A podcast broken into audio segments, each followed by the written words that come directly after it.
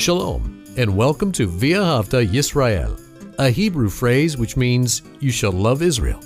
We hope you'll stay with us for the next thirty minutes as our teacher, Doctor Baruch, shares his expository teaching from the Bible. Doctor Baruch is the senior lecturer at the Zerah Avraham Institute based in Israel. Although all courses are taught in Hebrew at the Institute, Doctor Baruch is pleased to share this weekly address in English. To find out more about our work in Israel, please visit us on the web at love israel dot org. That's one word, love israel dot org. Now, here's Baruch with today's lesson.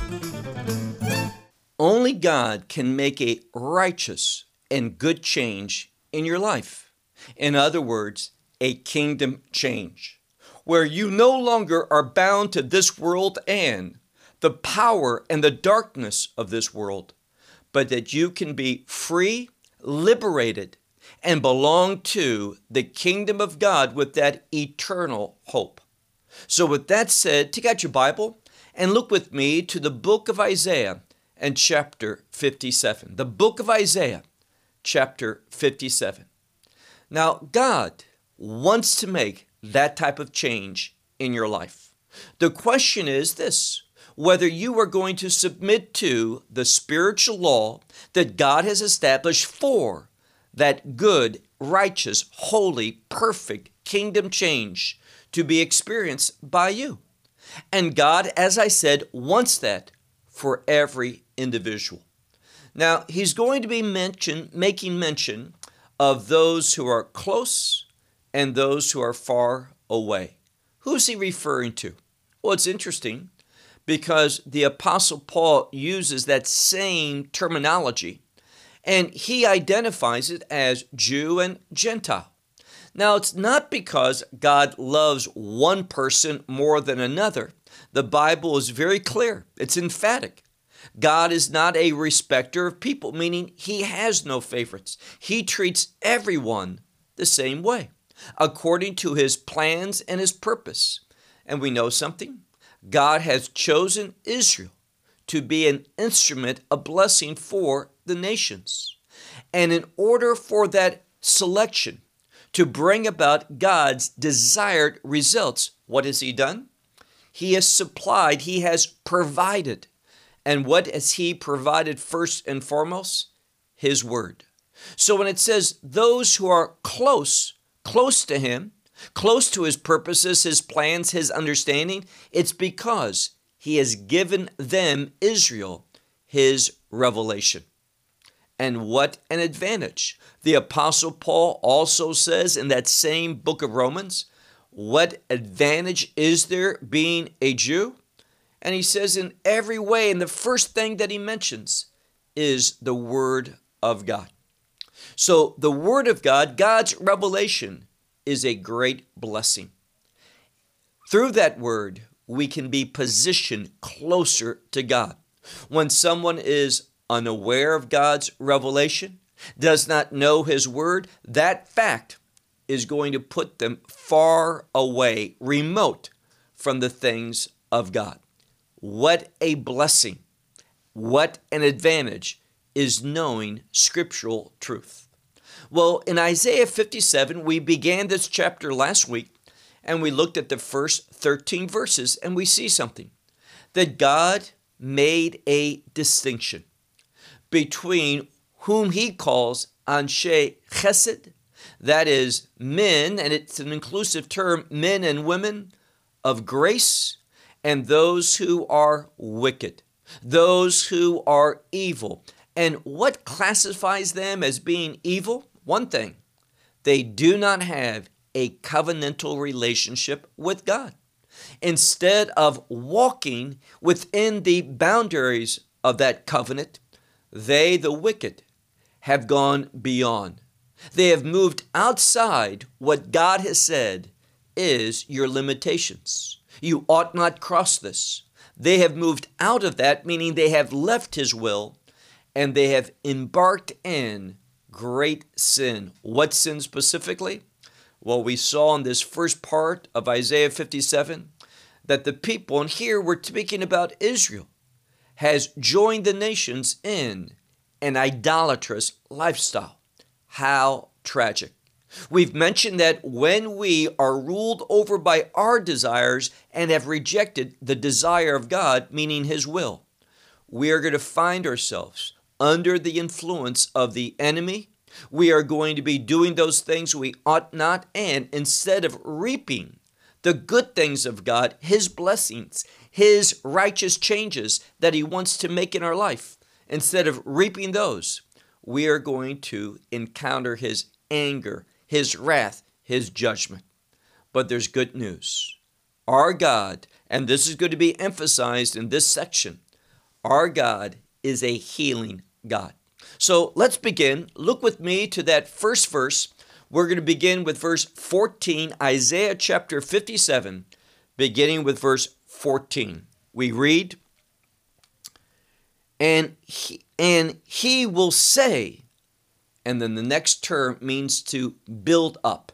He says it twice. It's a form of a command.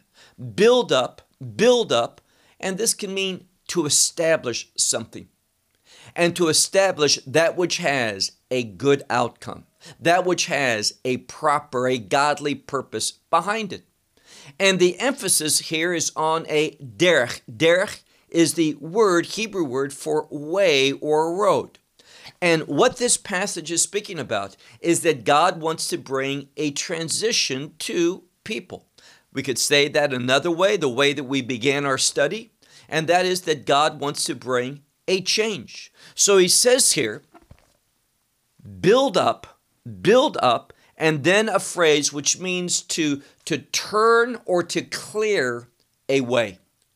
Turn things away, move them out, clear a pathway. But the word here is the word way, so clear a way, a road. And he says, lift up these, these stumbling block, those obstacles, but it's in the singular, lift up the obstacle from the way of my people. And most scholars see that this, this obstacle, what needs to be removed is that idolatrous spirit, that desire that says at all costs, I want what I want. I'm going to pursue my plan for my life. And when someone is committed to their way rather than the way that God is preparing, they are going to arrive at a destination of destruction. And that's why we need change. We need that righteous change, that kingdom change, and only God can provide that. Next verse, verse fifteen. For thus said, it's in the past tense, and regardless of how your Bible translates it, for thus said, and we have the term exalted, and it means the exalted one and the one that is lifted up. The one who dwells, and the key word here is ad, which means eternity. God is the eternal God. So the one who dwells, and we would have to say in eternity, holy is his name. And then he says again, exalted and holy, I will dwell, meaning in holiness and that which is exalted. This is where God is located. Now, is God all places? Yes, he is. But in a unique way, he is revealed. He is manifested in those things that are related to that which is exalted, that which is holy, that which is good. And then he tells us, and with, and the word is one who is contrite. It's a word that relates to humility, usually because of failure. Usually because this one has encountered difficulty and this one has become broken. So it's one who is contrite. They have a heart change, a contrite heart. One who is lowly in spirit. And this word for lowly in spirit means one who has been brought low. The concept here is one who has been humiliated, meaning this. They have set their life on a course, on an objective, and they, because of that, have found themselves humiliated. And because of that, it's brought a change in their thinking, the change in the attitude concerning themselves. They are contrite now. They are a broken person. And because of that, notice what God says.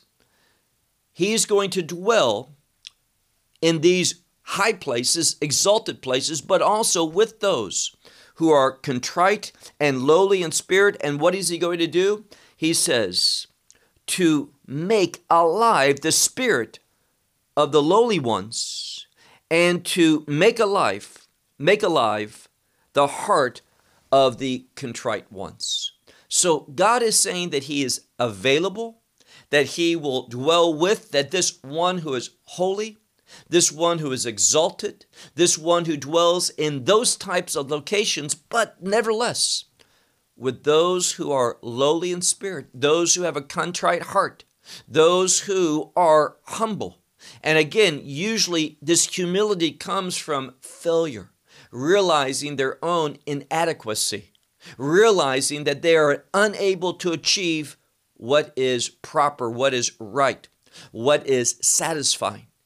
And because of that, they are in what God is saying, in a position whereby God will lift up, that God will raise up, that God will exalt, that God will be with that person.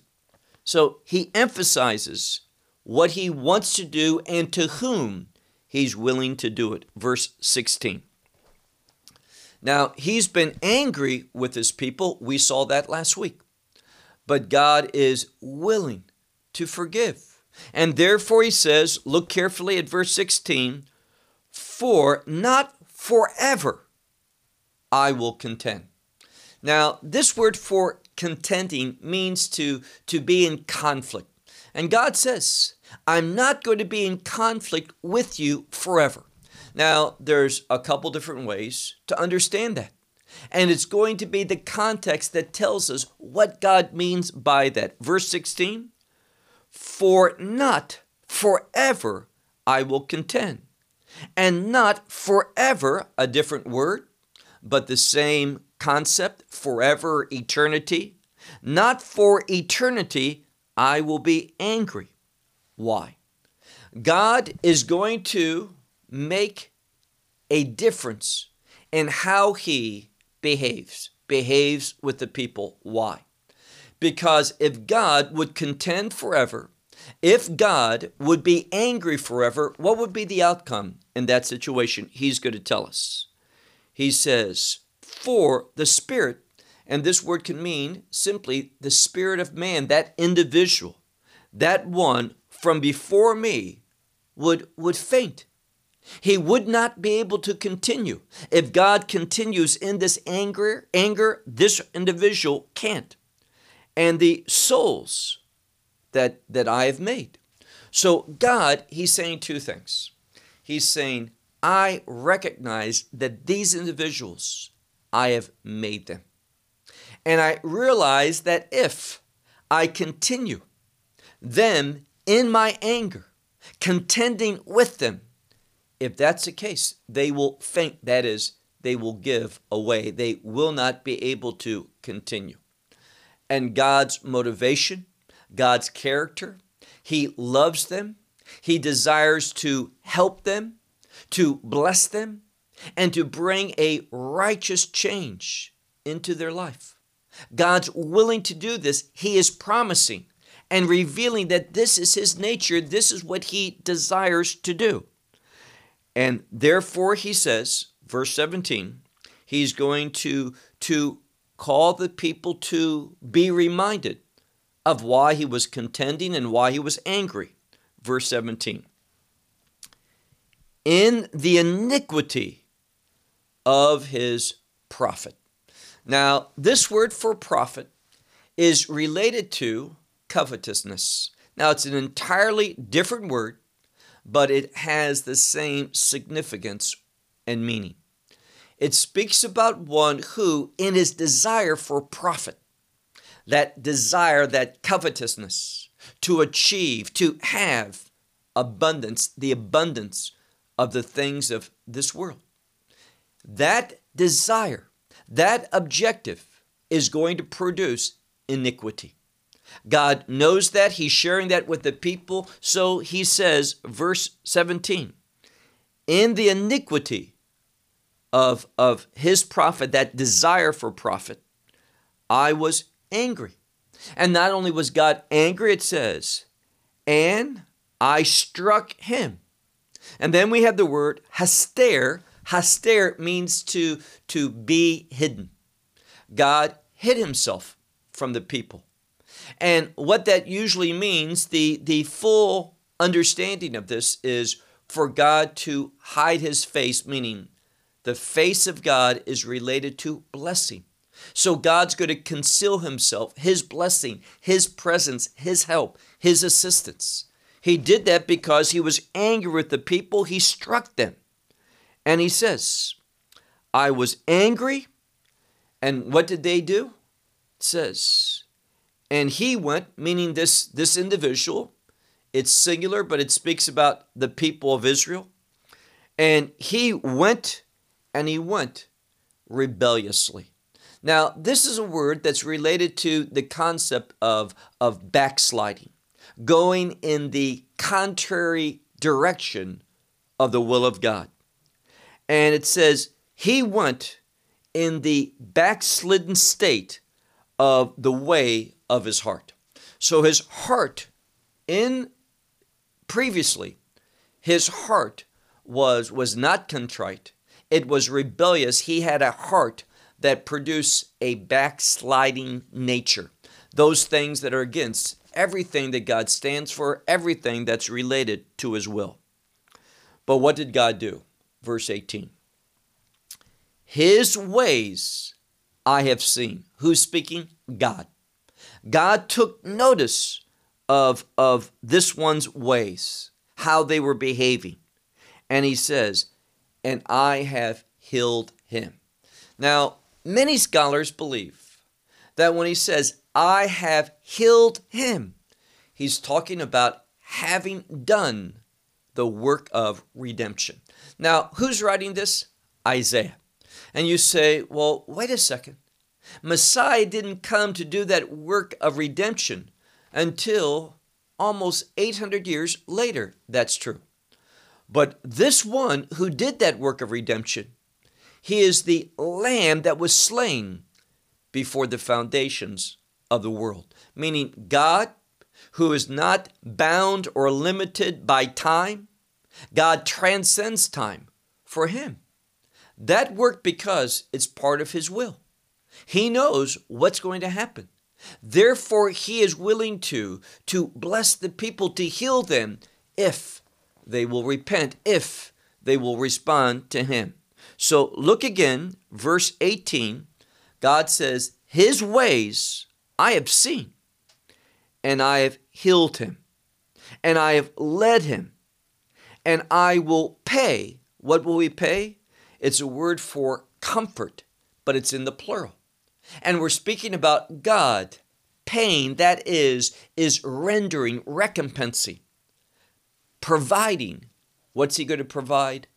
Abundant comfort. Comfort. So we see that God heals. He puts an individual by the work of his son in a state where they can be healed, and that healing brings about God moving to give that one abundant comfort. That's what God wants to do. That's the change that he wants to make in, in people's lives. Now, hopefully, most of you are listening, you've experienced that.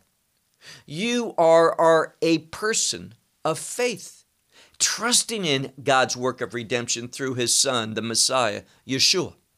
And therefore, you have access to this.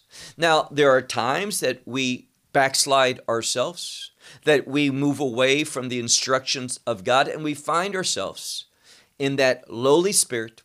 We find ourselves broken, hurt spiritually, and in many other ways as well. God is available. The, the big takeaway from this passage is that God is available to, to do his work of healing and to pay out, to render, to recompense unto us this abundant comfort.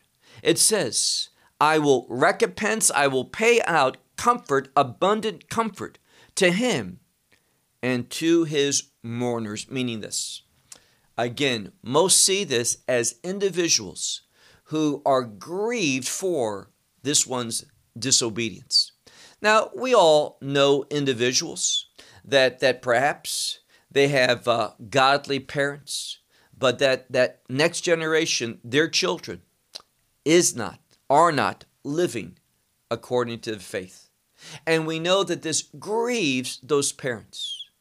And therefore, the parents are, are praying to God that there might be a change. And what God is saying is he's going to heal that one. He's going to comfort that one with abundant comfort.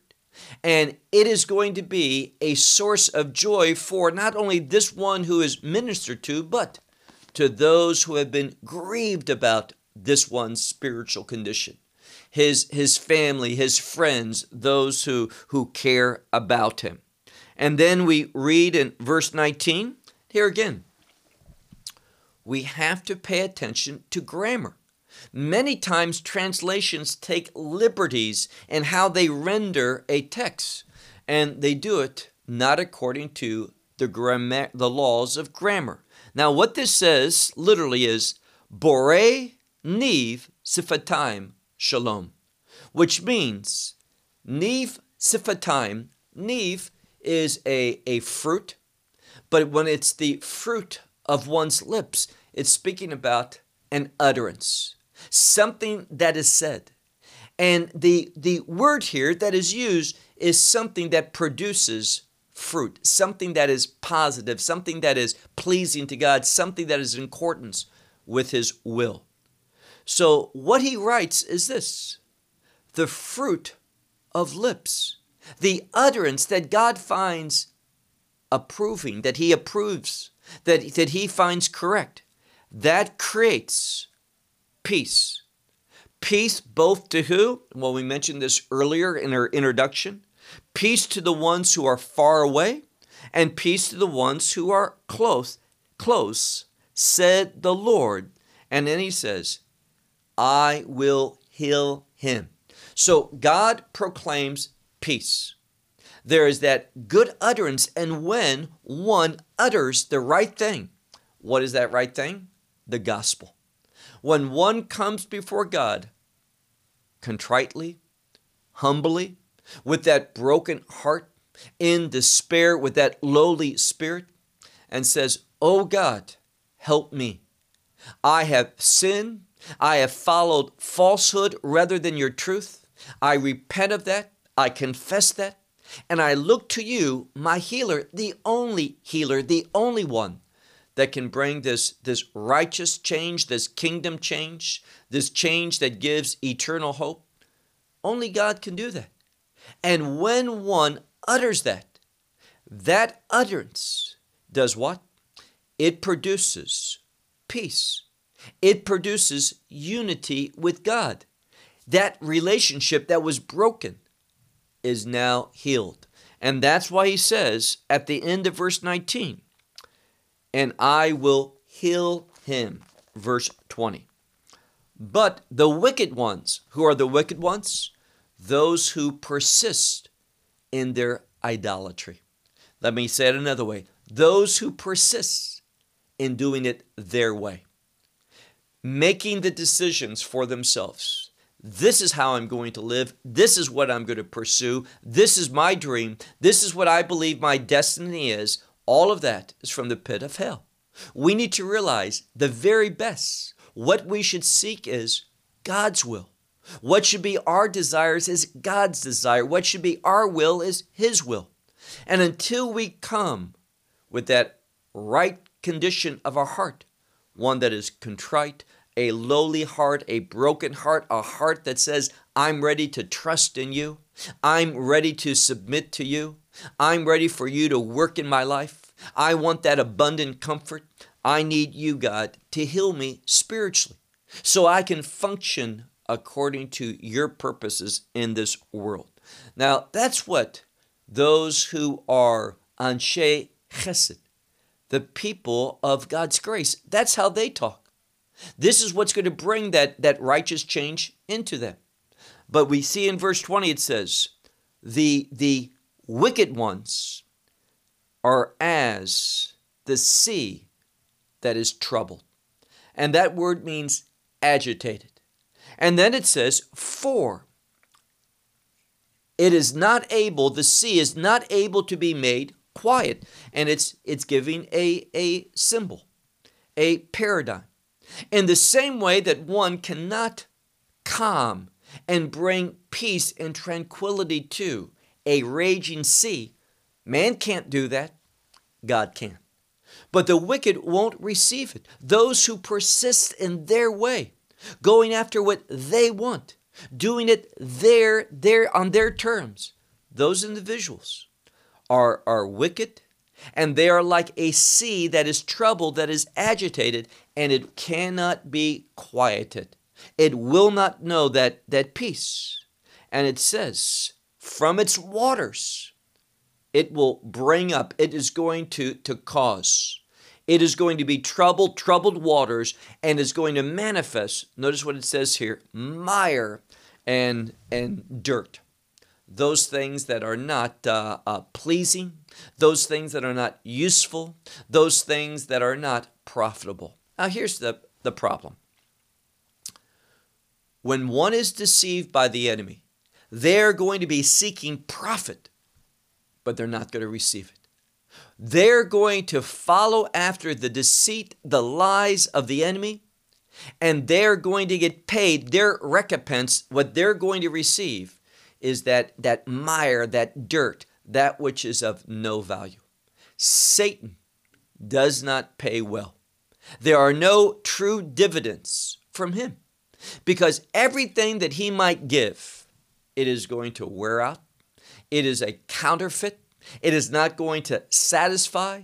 It is, if it does anything for a moment, any pleasure that might bring, that pleasure is going to evaporate quickly, leave you empty and desiring much more.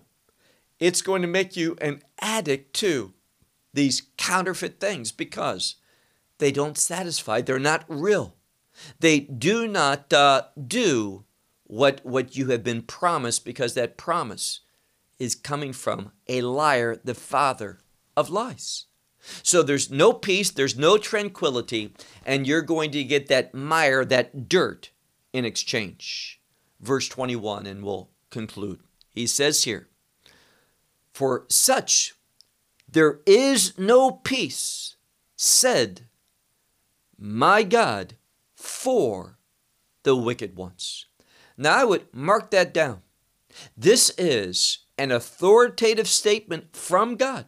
And he says, En shalom amar Elohai la rishaim, which simply means there is no peace. There is not now, there will not be, and there has not been. There is no peace.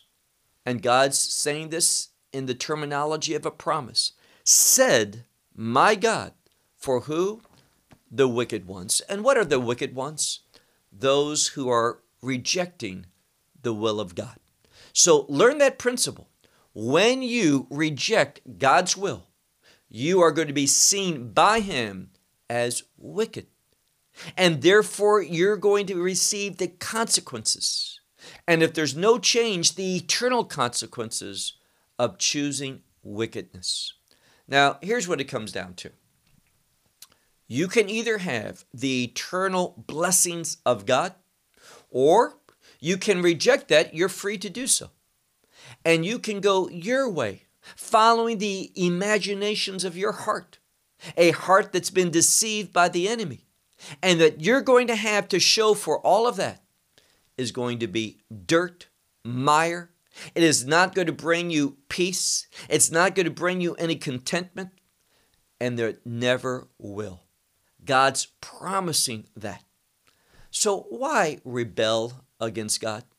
What's it going to take for your heart and my heart to be contrite? For it to be broken? That we become full of despair because of the direction that sin takes us? God is promising here.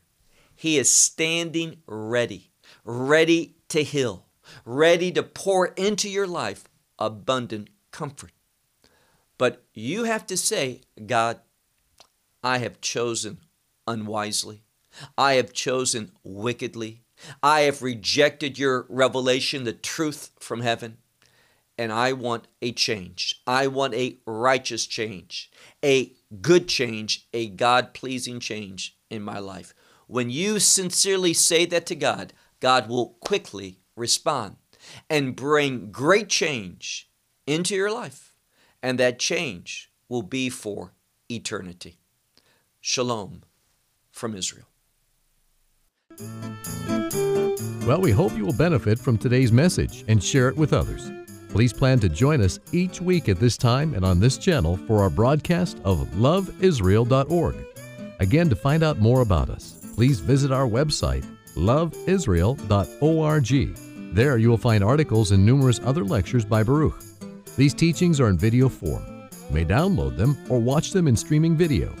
Until next week, may the Lord bless you in our Messiah Yeshua, that is Jesus, as you walk with Him. Shalom from Israel.